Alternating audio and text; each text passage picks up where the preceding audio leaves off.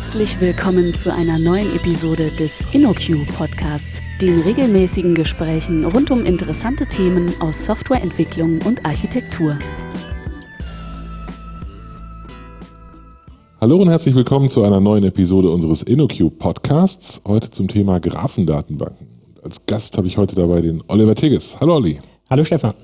Oliver, wie immer, erzähl uns doch am Anfang ganz kurz, wer du bist und was du bei uns machst. Hallo, ja, mein Name ist Oliver. Ich bin bei InnoQ als Principal Consultant für Softwareentwicklung und Architektur tätig und äh, mein Schwerpunktbereich ist die große weite Welt von Java Enterprise und dem Web. Ja, und heute geht es aber um Datenbanken, Graphendatenbanken. Okay. Bevor wir über Graphendatenbanken reden, wäre es vielleicht nicht schlecht, wenn wir mal über Graphen reden und so ein bisschen mal die Kenntnisse auffrischen. Bei dem einen oder anderen ist vielleicht noch was hängen geblieben, so wie bei mir. Ähm, allerdings auch ehrlicherweise nicht allzu viel. Ähm, erzähl uns doch mal ein bisschen, was Graphen eigentlich sind. Ja, also ganz allgemein ist ein Graph einfach eine sehr generische oder die generischste Form, Informationen zu repräsentieren. Die besteht aus äh, zwei sehr einfachen Ele Elementen. Das eine, das sind die Knoten, das, was man auf einem Whiteboard üblicherweise als Kreis oder Kästchen malen würde und was ein Ding aus der realen oder gedachten Welt repräsentiert. Äh, das könnte also zum Beispiel eine Person sein oder eine, ein Bestellvorgang oder ein Produkt, könnte aber auch was ganz Einfaches sein, so ein äh, primitiver Datentyp, wie zum Beispiel eine Datumsangabe oder vielleicht auch nur eine Zahl. Und das zweite Element, das sind die Kanten, die Knoten miteinander verbinden können. Also dann die Beziehungen zwischen zwei Knoten angeben, zum Beispiel zwischen zwei Personen oder eine Person einem Bestellvorgang zuordnen und äh, ja, darüber hinaus gibt es dann eben noch viele weitere Dinge, die man da hinzufügen kann zu dem Graphen, zum Beispiel Beschriftungen, um die Beziehung genauer zu beschreiben, zum Beispiel indem man sagt, äh, äh, diese Person hat dieses Produkt äh, bestellt. Ähm, und man kann natürlich auch die Knoten weiter beschriften und Attribute hinzufügen, theoretisch. Man kann die Knoten gewichten. Ja, das ist äh, letztendlich sind mal so die Basics zu der Graphentheorie. Mhm. Ähm, wie lange gibt es Graphen? Ja, also äh, jetzt generell, die Graphentheorie wird äh, teilweise wird Leonhard Euler schon im 18. Jahrhundert, also vor ungefähr 300 Jahren da als der Entwickler der Graphentheorie äh, dargestellt. Das war natürlich weit vor der Zeit der Computer und das, was wir eigentlich mit Graphentheorie verbinden, ist, würde ich jetzt sagen, das ist wahrscheinlich mit Edgar äh, Dijkstra, so in den 50er und 60er Jahren entstanden. Der hat diesen berühmten Dijkstra-Algorithmus zum Beispiel, also unter anderem entwickelt, mit dem man mhm. die kürzeste Entfernung, den kürzesten Pfad zwischen zwei Knoten in einem großen Graphen berechnen kann. Und das ist jetzt natürlich auch elementar, zum Beispiel in Navigationsgeräten, um mhm. da den kürzesten Weg zu finden. Genau, und damit sind zumindest alle, die mal irgendwann Informatik studiert haben, gequält worden. Genau. Mhm. Okay. Ähm, wenn wir nicht mehr allgemein über Graphen reden, die ja was sehr, sehr generisches sind, wie du schon gesagt hast, ähm, sondern über Graphendatenbanken. Was muss man noch mehr wissen über das hinaus, was du gerade gesagt hast? Genau, also wenn man jetzt weggeht von diesen ganz generellen, was jetzt theoretisch natürlich überall äh, vorkommen könnte in der IT, zum Beispiel auch Git benutzt ja einen direkten, äh, einen gerichteten abzüglichen Graphen, um seine mhm. äh, Historie darzustellen, aber wir sprechen jetzt von Graphendatenbanken. Das heißt, wir meinen hiermit wirklich jetzt Datenbankmanagementsysteme, die so wie die anderen DBMS, die wir kennen, äh, online verfügbar sind, ähm, in Transaktionen arbeiten können und wir können darin jetzt in dem Fall also Graphen anlegen, äh, Graphen aktualisieren, erweitern, äh, verkleinern, Graphen löschen. Wir können äh, darin suchen und wir können, was jetzt natürlich für Graphendatenbanken insbesondere interessant ist, äh, auch Subgraphen finden. Wir können traversieren über Knoten mhm. und so weiter. Okay, also dann sind wir im Prinzip schon genau bei dem Thema Abgrenzung gegenüber in Anführungszeichen klassischen Datenbanken. Also wenn ich jetzt noch in Anführungszeichen normales RDBMS habe, also eine relationale Datenbank, ähm, was genau sind die Unterschiede zu einer, zu einer Graphendatenbank von der offensichtlichen abgesehen? Dafür kann man nicht sagen. Also natürlich ist es eine Relation, eine andere Graphen, aber was bedeutet das ja. ganz ähm, konkret? Genau, also sagen wir erstmal, äh, genau, eine relationale Datenbank organisiert ja ihre Daten und strukturiert die in Tabellen, mhm. Spalten und Zeilen. Das ist also jetzt erstmal eine sehr fest vordefinierte Struktur. Äh, diese Tabellen können über Relationen auch miteinander verknüpft werden. Natürlich kann man darüber jetzt genauso logisch erstmal genauso die, die gleichen Beziehungen abbilden, wie wir es gerade besprochen hatten, zum Beispiel wieder zwischen Personen und Bestellungen oder sowas. Ähm, und in einer Graphendatenbank, klar, da gibt es eben auch nur die Elemente, die gerade jetzt auch schon für den Graphen dargestellt worden sind. Da gibt es eben erstmal nur Knoten und Kanten. Mhm. Und was es noch dazu gibt, zumindest mal für den elementaren und den wichtigsten Bereich der Graphendatenbanken. Das sind die sogenannten Property-Graphen. Dazu gehören zum Beispiel Neo4j oder OrientDB. Ähm, die, da kann man dann zusätzlich zu diesen Knoten und Kanten noch beliebig viele Attribute hinzufügen, mhm. um mhm. eben natürlich die ganzen Stammdaten einer Person oder eines Produkts noch darin zu erfassen, um eben und äh, auch einer Relation, also einer Kante, eben auch noch ein paar Metainformationen mitzugeben. Mhm. Was hat das denn für, für Konsequenzen? Oder lass, lass, mich noch lass mich andersrum fragen. Was ist, was ist sozusagen darüber hinaus noch ein typischer Unterschied? Würdest du noch andere Dinge sehen oder ist das im Prinzip der, der einzige und entscheidende Punkt, das Datenmodell, das ich unten drunter habe? Also es gibt, äh, genau, es hat, das hat natürlich wahnsinnig viele Konsequenzen, weil wenn man jetzt einfach in der relationalen Datenbankwelt äh, arbeitet, damit, äh, sich damit auskennt, auch die ganzen, allein das ganze Tooling, was man nachher hat, so wenn man an OR-Mapper denkt, äh, fast alles muss natürlich irgendwie ganz neu gedacht, neu erfunden werden, wenn man mhm. jetzt ganz neu in die, äh, in die Graphendatenbankenwelt einsteigt. Natürlich gibt es da auch wieder ganz viel, also natürlich muss man nicht wirklich alles neu erfinden. Das ist ja auch nichts Neues, ne? Graphendatenbanken sind ja nicht letztes Jahr entstanden, sondern die gibt es auch schon ein bisschen länger. Genau, die gibt es auch schon länger. Auch Neo4j gibt es, glaube ich, theoretisch schon seit 10, 11 Jahren, wobei die erst so richtig, ich glaube, öffentlich verfügbar als Open Source und äh, so Mainstream vielleicht seit fünf Jahren jetzt, glaube ich, mhm. angekommen sind. Ja. Ähm, nee, klar, also da ist jetzt nicht so, dass man alles neu, äh, äh, die Tools neu entwickeln müsste, aber es ist eben schon so, dass von der, von der Sache natürlich alles ganz anders funktioniert. Es gibt zum Beispiel, bis auf Ausnahmen gibt es jetzt natürlich auch kein SQL mehr oder in dem mhm. Sinne, oder man kann natürlich jetzt einen Graphen nicht mit SQL abfragen, sondern äh, entweder macht man das programmatisch, indem man wirklich über die sich einen Knoten schnappt und über die Relationen iteriert, den, den Graphen entlang wandert und sich die Informationen raussucht oder ergänzt oder aktualisiert, die, an denen man gerade eben interessiert ist. Ähm, oder klar, es gibt natürlich auch spezielle Abfragesprachen, die neu erfunden worden sind, äh, quasi analog zu SQL sind und spezifisch für Graphendatenbanken mhm. sind. Okay. Ähm, was ist mit anderen ähm, Datenbanken? Also zunächst mal, würdest du Graphendatenbanken einsortieren in die, no, in die NoSQL-Welt? Ja. Also offiziell, wenn man das so sagen kann, äh, sind sie da ja auf jeden Fall einsortiert in den großen Bereich der NoSQL-Datenbanken. Das war sicherlich so ein bisschen auch dem Hype geschuldet, mhm. dass ganz plötzlich äh, zum Beispiel sowas wie Neo4j ganz groß bei sich hatten. Wir sind auch eine NoSQL-Datenbank, weil wir benutzen mhm. ja kein, äh, kein SQL. Ähm, Sicherlich passt es auch irgendwie in die Kategorie, wenn man sich jetzt, je nachdem, welche Definition von NoSQL man sich anguckt, das Wichtigste ist ja immer dieser schemafreie Ansatz. Mhm. Und äh, das trifft natürlich auch erstmal auf eine Graphendatenbank zu. Da gibt es jetzt eben nicht so ein Datenbankschema, das man fest vorher ausdefiniert hat. Das sind meine Entitätstypen. Die haben diese Spalten oder diese Attribute mit diesen äh, konkreten Wertebereichen und es gibt noch diese Constraints. Das gibt es für so eine Graphendatenbank erstmal genauso wenig für eine Dokument wie für eine Dokumentendatenbank oder für einen Key-Value-Store. Mhm. Insofern passt es ganz gut. Äh, klar, natürlich ist der Bereich jetzt wahnsinnig groß. Also ich habe letztens was gesehen, dass auch OpenLDAP zum Beispiel im Bereich der NoSQL-Datenbanken eingereicht wird, was natürlich diese Kategorie letztendlich irgendwann ad absurdum führt, wenn alles dazugehört. Äh, deswegen ist das natürlich auch wieder fraglich. Also es hat natürlich wieder andere Eigenarten. Also mhm. ich würde sagen, eine Graphendatenbank ist quasi genauso weit weg von einem Key-Value-Store wie von einer relationalen mhm. Datenbank. Okay. Sollen wir das noch abgrenzen gegenüber den anderen NoSQL Datenbank hast du eigentlich schon gemacht, oder? So implizit?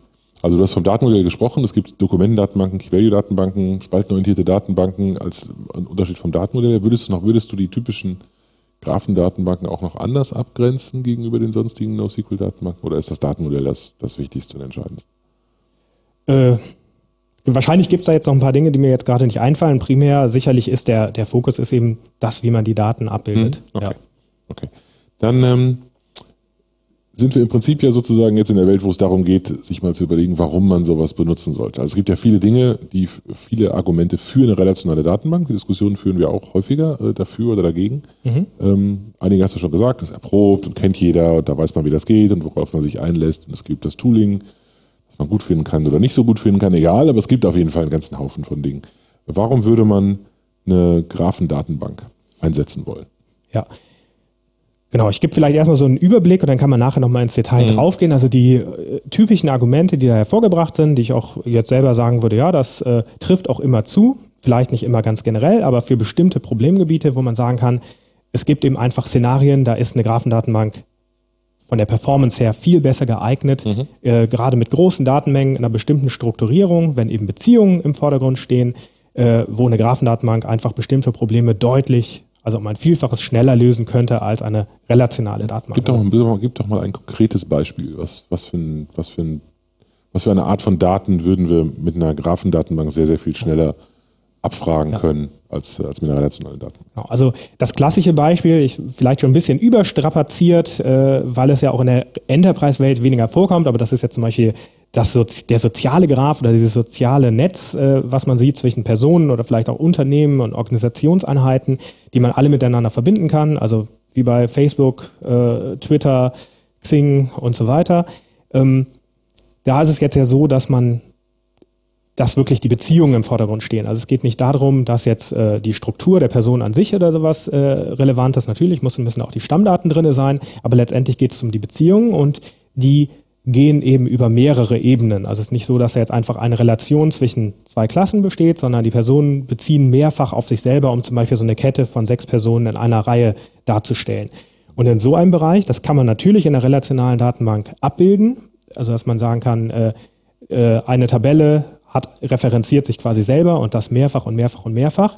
Und äh, man joint die Tabelle dann zum Beispiel sechsmal aneinander. Wenn man sich jetzt vorstellt, man hat da theoretisch eine Tabelle mit äh, einer Million Datensätze und man sagt eine Million hoch sechs, dann kommt eine, ich will das gar nicht raten, wie viele Trillionen das vielleicht äh, nachher sein könnte, eine unglaublich hohe Zahl raus. Und selbst wenn eine Datenbank natürlich über den Index geht und da optimieren kann und so weiter, äh, kommt man da sehr schnell einfach in Bereiche, wo eine relationale Datenbank dann irgendwann aussteigt. Also das Typische ist so, kann man sagen, so in ganz einfachen Szenarien, wenn es noch um zwei oder drei Ebenen geht, dann hält die noch sehr gut mit mit den äh, mit Graphendatenbanken.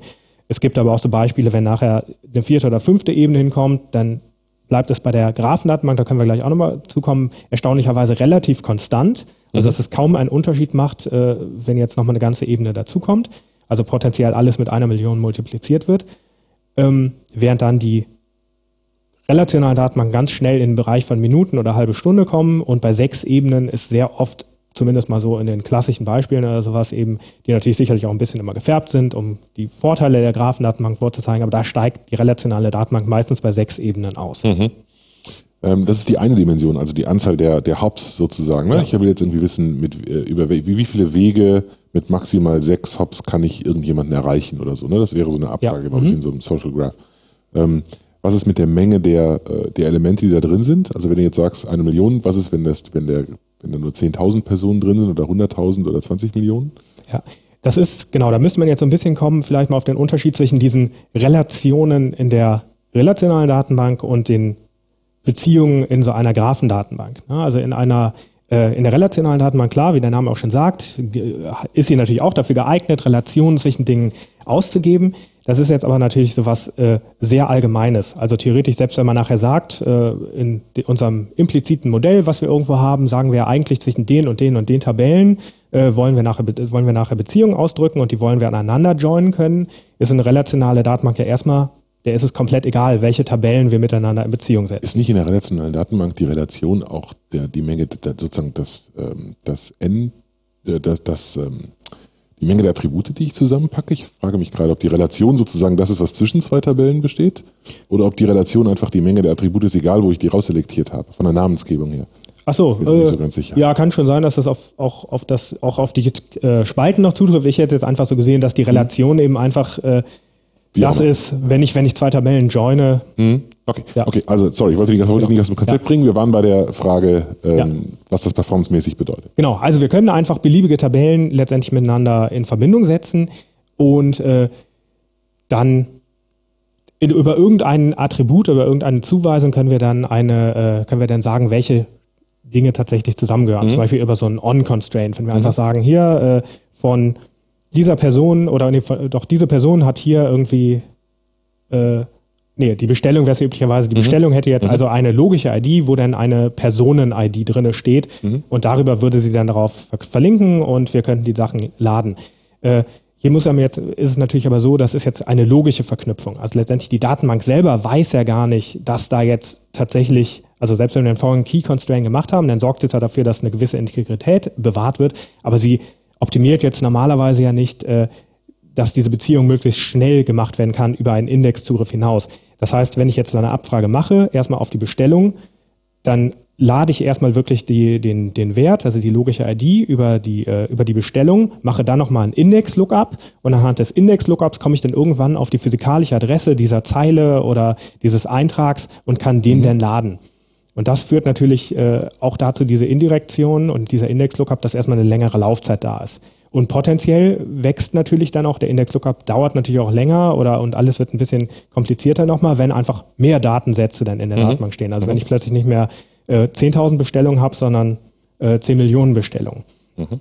Und in der Graphendatenbank ist es tatsächlich so, dass auf diesen Index da oder auf diesen, äh, diese Indirektion verzichtet wird, sondern es ist üblicherweise so, wenn da eine Relation besteht, also jedenfalls, naja, gibt es jetzt natürlich viele äh, Datenbanksysteme, Graphendatenbanksysteme, aber bei Neo4j ist zum Beispiel auch so, äh, dass da wirklich die Relation direkt physikalisch auf den nächsten Knoten verweist. Also da mhm. besteht diese Relation verweist wirklich physikalisch auf zwei Knoten und wenn ich den einen Knoten geladen habe, habe ich direkt die physikalischen Pointer auf die nächsten Knoten und habe die quasi direkt in der Hand. Und äh, deswegen ist es auch eigentlich relativ egal, wenn ich jetzt eine Person oder ein Kundenobjekt habe und äh, der hat zehn Verweise auf eine Bestellung, dann ist es egal, ob da in der Datenbank noch 10 Millionen andere Kunden und Milliarden mhm. von anderen mhm. Bestellungen mhm. sind. Mich interessiert in dem Fall wirklich nur dieses lokale äh, dieser kleine lokale Datensatz. Das heißt dann im übertragenen Sinne, wenn ich jetzt über mehrere Hops gehe, dann entscheidet das vielleicht noch, weil ich muss jetzt, wenn ich über fünf Hops gehe, muss ich fünfmal diesem Pointer folgen, also ein Objekt laden und dann dem Pointer folgen und das Objekt, was ich geladen habe, da wieder dem Pointer folgen und so weiter. Das heißt, wenn ich von fünf auf sechs auf sieben gehe, wird es länger dauern. Vielleicht nicht mhm. viel, aber ein bisschen.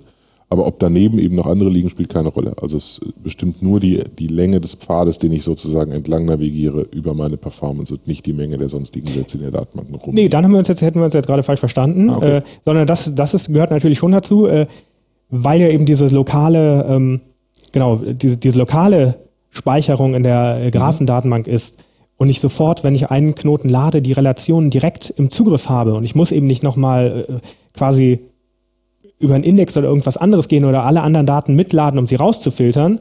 Äh, nee, da haben sie ja? wir haben uns okay. vielleicht wirklich missverstanden. Ich habe gedacht, wenn ich jetzt zum Beispiel über mehrere Hops die Personen finden will, ne? ich ja. will irgendwie, ich will wissen, äh, welche Person oder kann ich diese Person ähm, über jemand anders erreichen?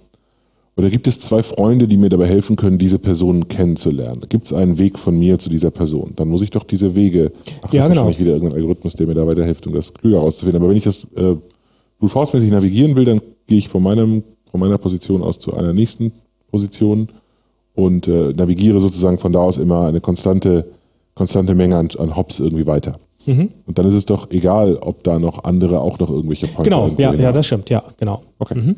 Okay. Ja. Gut, also wir haben den, äh, wir haben das an dieser Stelle. Das heißt, wenn wir jetzt so ein Social Graph haben, dann ist so eine Datenbank eine tolle Idee.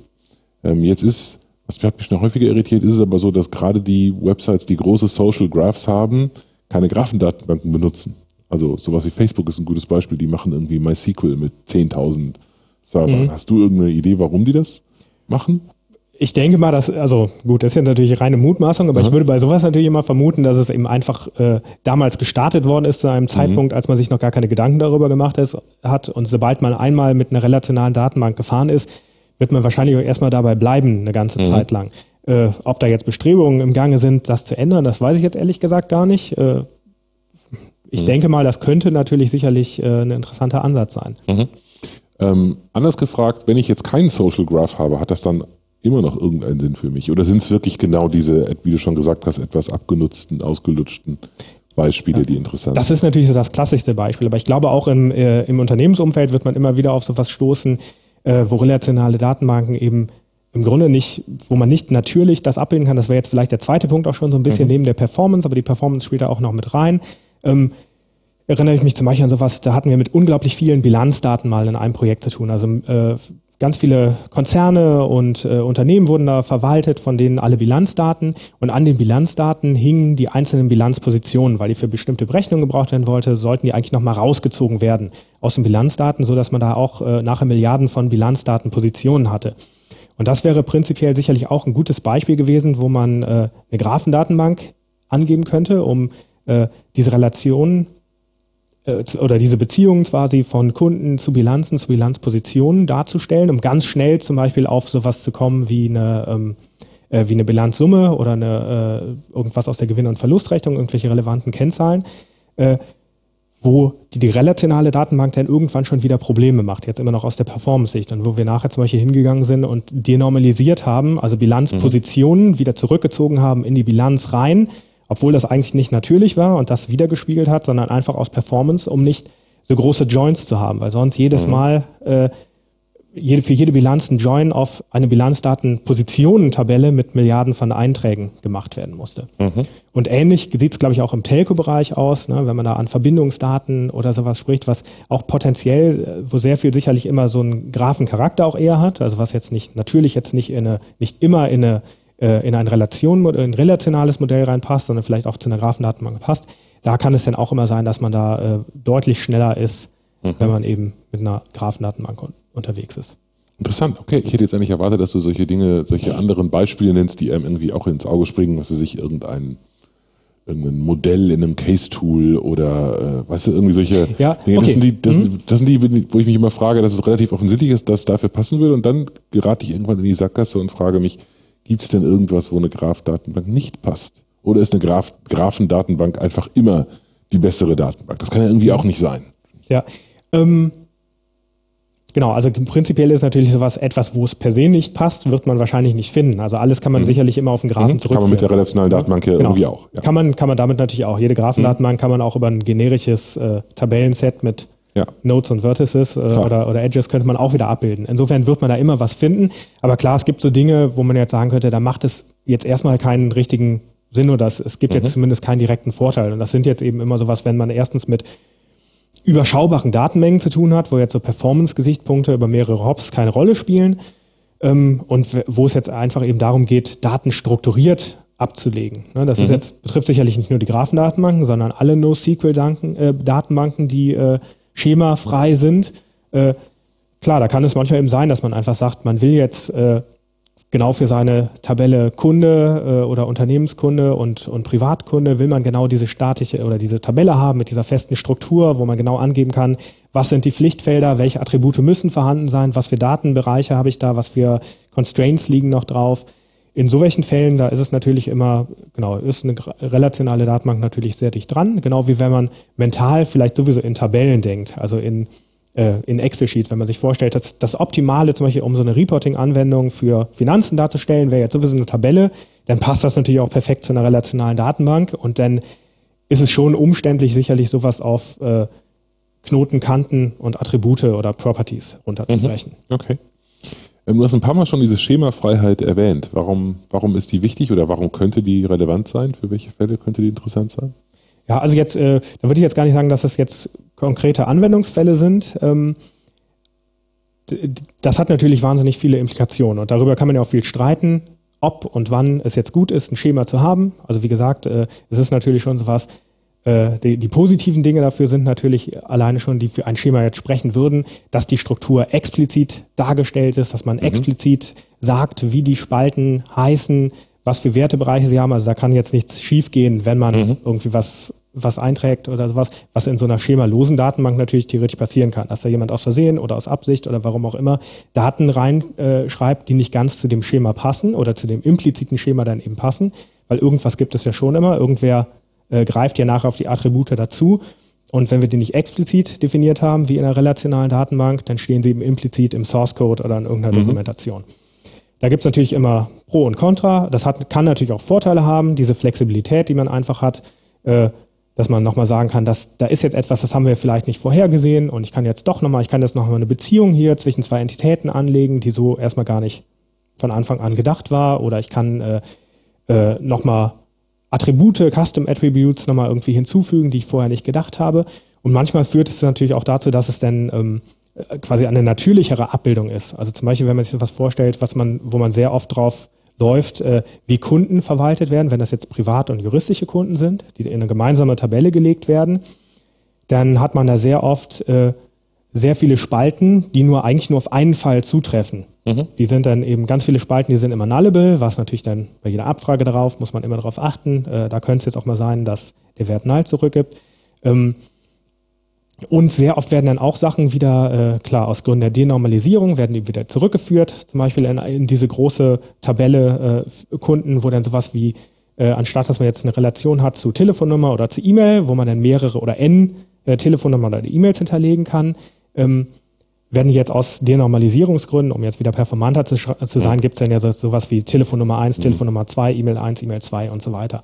Und das sind auch so Dinge, die hätte man natürlich in so einem schemafreien Ansatz oder in, auch in, somit jetzt auch in der, in der Graphendatenbank hätte man die natürlich nicht. Da kann man sagen, man packt exakt die Daten, die eben relevant sind und die man haben will, packt man äh, rein an diesen Knoten mhm. und äh, zum Beispiel sowas wie eine Telefonnummer oder eine E-Mail oder eine Anschrift würde man dann auch sagen, könnte man dann schön natürlich abbilden als weitere Entität, als weiteren Knoten und da hat man dann auch eben immer eine 0 bis n-Relation. Mhm. Was man in der Datenbank über eine n-zu-m-Tabelle gegebenenfalls oder sowas, so Konstrukte, die es manchmal gibt, um sowas abzubilden, was da natürlich deutlich unnatürlicher ist, wieder zum mentalen mhm. Modell, was wir davon im Kopf haben. Was mich natürlich wieder irgendwie zu der Frage bringt, wie frage ich so ein Ding denn ab? Also bei der relationalen Datenbank wissen das irgendwie alle, mhm. ein SQL-Statement, ich kenne das Schema, ich weiß, was ich da wie zusammenbauen kann und wenn ich irgendwas referenziere, was nicht da ist, dann fliegt mir das halt um die Ohren. Äh, weil das als, als Syntax-Error sozusagen direkt erkannt wird, weil es die Spalte nicht gibt oder die Tabelle nicht gibt. Wie fragt man denn so eine Graphendatenbank ab? Ja, genau. Also gehen wir jetzt mal von dem einfachen Fall aus, dass wir nicht sowas haben wie ein Objekt Graphenmapper, also so ein ORM-Pendant, ne, mhm. dann hätte man mhm. das natürlich auf Java-Seite wieder oder mhm. auf Anwendungsseite zum Beispiel wieder sichergestellt. Ähm, Genau, prinzipiell, wie man damit arbeitet, ist eben wirklich, man muss erstmal sich seinen Einstiegsknoten finden. Das ist natürlich mhm. schon immer ein guter Punkt. Äh, wie findet man überhaupt diese erste Bestellung oder sowas? Oder den, die erste Person, von der man dann weiter navigieren will? Und ähm, generell bieten einem die Datenbank, Graphendatenbanken erstmal nur so eine Möglichkeit, äh, einen Knoten üblicherweise anhand seiner internen technischen ID zu finden. Mhm. Ist natürlich nicht hilfreich. Deswegen gehört fast immer dazu nochmal irgendwie sowas wie ein Index. Zum Beispiel sowas wie Lucene, was einfach nochmal implizit mit drin ist. Das mhm. kriegt man manchmal gar nicht mit. Aber darüber hat man jetzt die Möglichkeit, zum Beispiel die Attribute direkt abzufragen und so eine Art Lucene-Query zu machen, dass man sagt, äh, gib mir doch mal direkt die Person mit diesem Namen zum Beispiel oder mhm. mit dieser E-Mail-Adresse. Ja, und wenn man die hat, dann kann man eben ganz normal über die, oder was heißt ganz normal, dann ist eben das Klassische, dass man dann eben iteriert äh, über die Relationen und zu den anderen Knoten springt und so weiter. Das muss man jetzt nicht immer programmatisch machen. Ne? Wenn man jetzt äh, über drei Ebenen dann zum Beispiel geht und versucht, dann muss man da jetzt, würde man da üblicherweise jetzt nicht drei Vorschleifen ineinander schachteln, mhm. sondern zum Beispiel in irgendeiner äh, einem logischen Format eine Traversion beschreiben, die einem dann die, ein Ergebnis zurückgibt, das zu einem bestimmten Muster passt. Mhm. Okay. Wie sieht es mit Query-Sprachen aus? Also mit so richtigen, sowas SQL-ähnlichem? Ja. Also bei manchen Datenbanken, zum Beispiel OrientDB, äh, unterstützt in einem gewissen Maße sogar SQL als Abfragesprache. Mhm. Ne, das passt nicht immer ganz eins zu eins, also gibt es natürlich auch immer so ein paar Einschränkungen, äh, aber prinzipiell gibt es da sowas wie SQL. Ähm, bei anderen Sachen, Neo hat jetzt zum Beispiel eine andere Sprache entwickelt, die nennt sich Cypher. Die mhm. finde ich auch eigentlich wahnsinnig gut, sieht wahnsinnig durchdacht aus, äh, ist auch eine im Grunde noch proprietäre Sprache, speziell für Neo4j, über die man eben einen Start in seinen Knoten wieder definieren kann, zum Beispiel über einen Index-Lookup. Mhm. Und äh, dann kann man auch wieder Pfade definieren, dort, die man abfragen will und definiert, welches Result-Set, also welche Knoten will man nachher zurückhaben. Das ist also eine spezifische Abfragesprache, aktuell für Neo4j. Ein bisschen sieht man da vielleicht auch wieder das Problem ist nicht wie in äh, wie bei SQL, was für alle Produkte aller Hersteller in einer gewissen Art oder zu 99 Prozent irgendwie standardisiert ist, sondern in der Graphendatenbankenwelt gibt es eben noch nicht diesen übergreifenden Standard, sondern da ist alles noch sehr Hersteller mhm. proprietärmäßig. Generell, was, was sind so Produkte? Du hast jetzt schon zwei Namen erwähnt, Neo4j und OrientDB. Sind das die beiden, die du so hauptsächlich nennen würdest oder gibt es noch mehr, die relevant sind? Ähm, also ich sage mal, das sind jetzt so die beiden verbreitetsten Open Source. Ich glaube, es gibt noch wahnsinnig viele andere. Da fällt mir jetzt noch so Dex zum Beispiel ein als mhm. dritte, wobei ich da jetzt auch immer sagen würde, ich könnte jetzt nicht im Detail sagen, wo jetzt noch im Einzelnen die Vor- und Nachteile sind. OrientDB mhm. könnte man jetzt sagen, ist generell noch mal ein bisschen allgemeiner. Da könnte man auch Dokumente zum Beispiel drin speichern. Neo4j ist so diese klassische 100% Graphendatenbank und sicherlich auch am verbreitetsten. Mhm. Okay. Gut, also wenn ich jetzt in meinem, in meinem Projekt irgendwie entscheiden muss, was ich denn tue, wenn ich, ähm, wenn ich mir Gedanken darüber mache, was ich, ähm, was ich baue, muss ich mich dann entscheiden, eins von beiden zu verwenden oder siehst du Varianten, beides, beides gemeinsam zu benutzen? Äh, was heißt beides gemeinsam? Verschiedene Datenbanken gemeinsam zu benutzen, eine, eine Graphendatenbank in Verbindung mit irgendwas anderem? Ähm, ja, prinzipiell kann man das natürlich machen, so genauso wie man jetzt ja auch früher schon verschiedene Datenbanken miteinander verwenden kann. Da gibt es ja auch mhm. ganz oft so dieses Pendant, eine relationale Datenbank in Verbindung mit so einem Index wie Elasticsearch. Äh, mhm. Klar, das ist jetzt natürlich immer sehr spezifisch äh, mit den ganzen Vor- und Nachteilen. Dann ist es natürlich wieder sehr indirekt verlinkt. Dann ist ja wirklich nochmal äh, genau ein, also dann kann man ja wirklich nur noch verlinken und verliert natürlich wieder dieses, wenn man rein in der Graphendatenbank drinne ist, wo alles physikalisch miteinander, direkt miteinander verknüpft ist. Das würde natürlich dagegen sprechen. Mhm. Okay. Was sind sonst so äh, Themen, die man noch ansprechen könnte? Herausforderungen, besondere Probleme, auf die man laufen kann, wenn man so eine Datenbank benutzt? Genau, also äh, schemafrei hatten wir schon gesprochen. Ne? Das ist jetzt dieses, ist diese Grundsatzentscheidung, die man mal treffen will, ob man das so äh, machen will oder nicht. Ein weiterer Punkt, wo man, wo ich öfters drauf gestolpert bin, was zumindest am Anfang erstmal so ein kritischer Punkt ist, äh, gerade im Versicherungs- und Bankenbereich, wo dann irgendwann die Frage nach äh, Security hinkommt, ne? wo man sagen kann, in der relationalen Datenbankwelt kann man wirklich teilweise sehr fein granular definieren, welche Datenbank-User auf welche Tabellen da speziell, äh, welche Operationen ausführen dürfen. Zum Beispiel dürfen die Tabellen lesen, dürfen die gar nicht sehen, hier dürfen wir auch ändern und speichern und so mhm. weiter. Ähm, das wird in den Graphendatenbanken üblicherweise nicht unterstützt. Klar, wie will man das auch genau machen? Also es ist sehr schwierig, da jetzt so Subgraphen zu definieren, wo man bestimmte Operationen drauf machen dürfte oder auch nicht machen darf. Ähm, also das, das ist sicherlich immer so ein Knackpunkt, äh, wobei man da natürlich auch sagen muss, in der relationalen Datenbankwelt ist es natürlich auch sehr oft so, dass man eigentlich äh, technische User äh, nutzt, die wieder alles dürfen und mhm. man bildet die Security in der Anwendungslogik ab. Das würde man dann typischerweise auch bei so einer Graphendatenbank machen. Mhm. Ja. Ähm, und sicherlich sowas, äh, was auch nochmal öfters, zumindest am Anfang, die Sache ein bisschen schwieriger macht, äh, bei klar, bei relationalen Datenbanken und mit SQL, was irgendwie jeder kann, da fällt es meistens auch dem Fachbereich oder zumindest auch mal den Administratoren nicht schwer, mal auf die Datenbank drauf zu gucken, selber mal mhm. reinzuschauen, mhm. irgendwas abzufragen, äh, vielleicht sich mal auch Aggregatfunktionen auszuführen und sich mal ganz schnell irgendwo eine Summe von irgendwas geben zu lassen.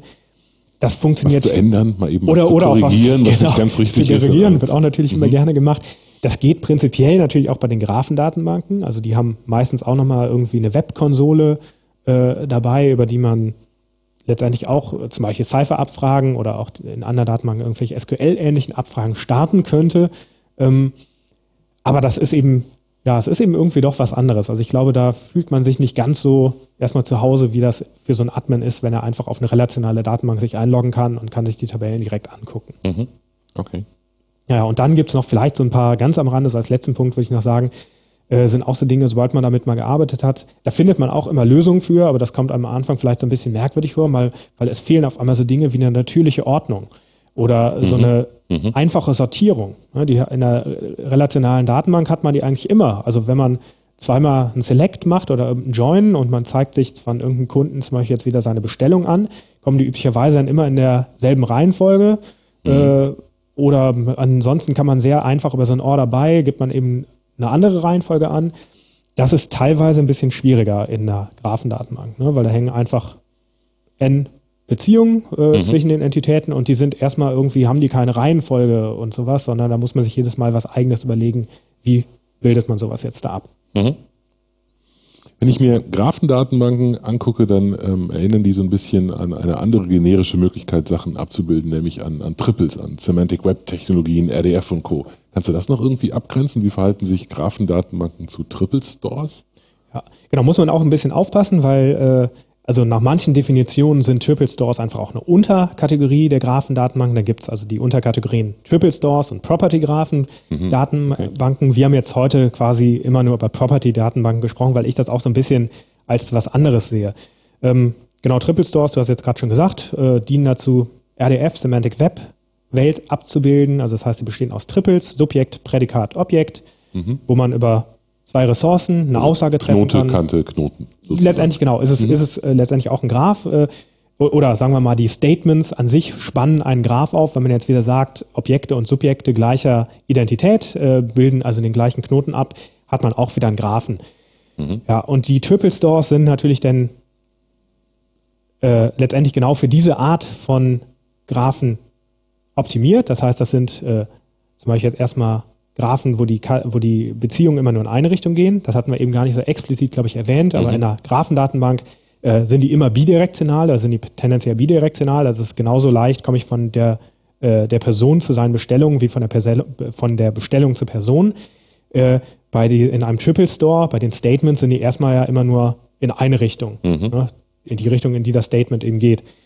Ähm, ja, dafür sind die eben optimiert und können meistens noch so ein paar Features, so was, was so ein bisschen in die Richtung Reasoning geht, also dass sie aus bestimmten Aussagen, die getroffen worden sind, weitere Aussagen implizieren können, die dann auch eben im Triple Store abgelegt werden.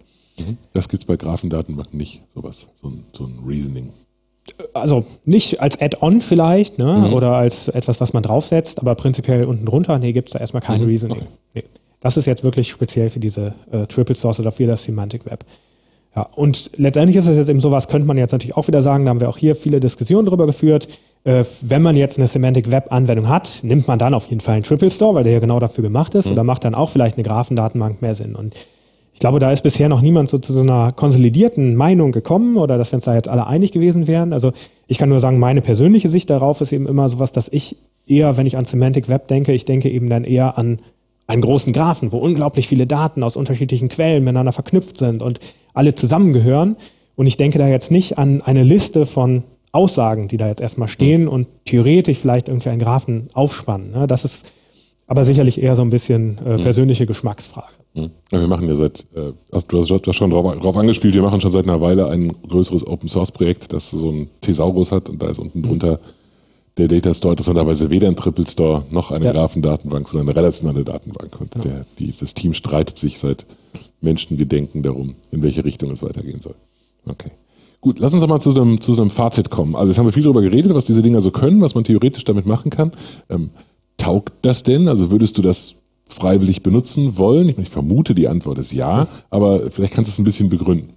Ja, genau. Also ich würde es, äh, klar, ne, äh, auf jeden Fall natürlich irgendwie benutzen wollen und bin mir auch relativ sicher, dass das in den meisten auch unternehmenskritischen Anwendungen, wo aktuell eine relationale Datenbank funktioniert, dass es auch weitestgehend genauso gut funktioniert, ne, wenn die eben besprochenen Grundsatzentscheidungen dazu passen, also dass man mhm. mit einem schemafreien Ansatz klarkommt und dass es von der Natur jetzt nicht auch nicht in die Kategorie Excel fällt, sondern mhm. in die Kategorie irgendwie Beziehungen darstellen, äh, dann glaube ich schon, dass das eine sehr gute äh, Lösung sein kann, auf jeden Fall wir haben jetzt natürlich hier bei InnoQ auch schon verschiedenste Dinge ausprobiert, meistens internen Projekten oder wo wir äh, einfach mal wirklich auch Forschungsprojekte gemacht haben, wo wir mal ein paar Dinge ausprobiert haben.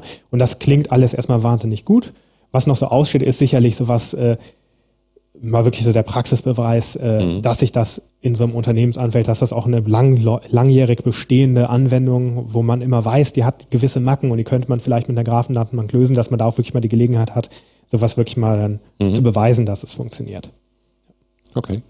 Gut, wenn man starten will, wenn man sich ein bisschen tiefer einarbeiten möchte in das Thema Graphendatenbanken, hast du ein paar gute Tipps?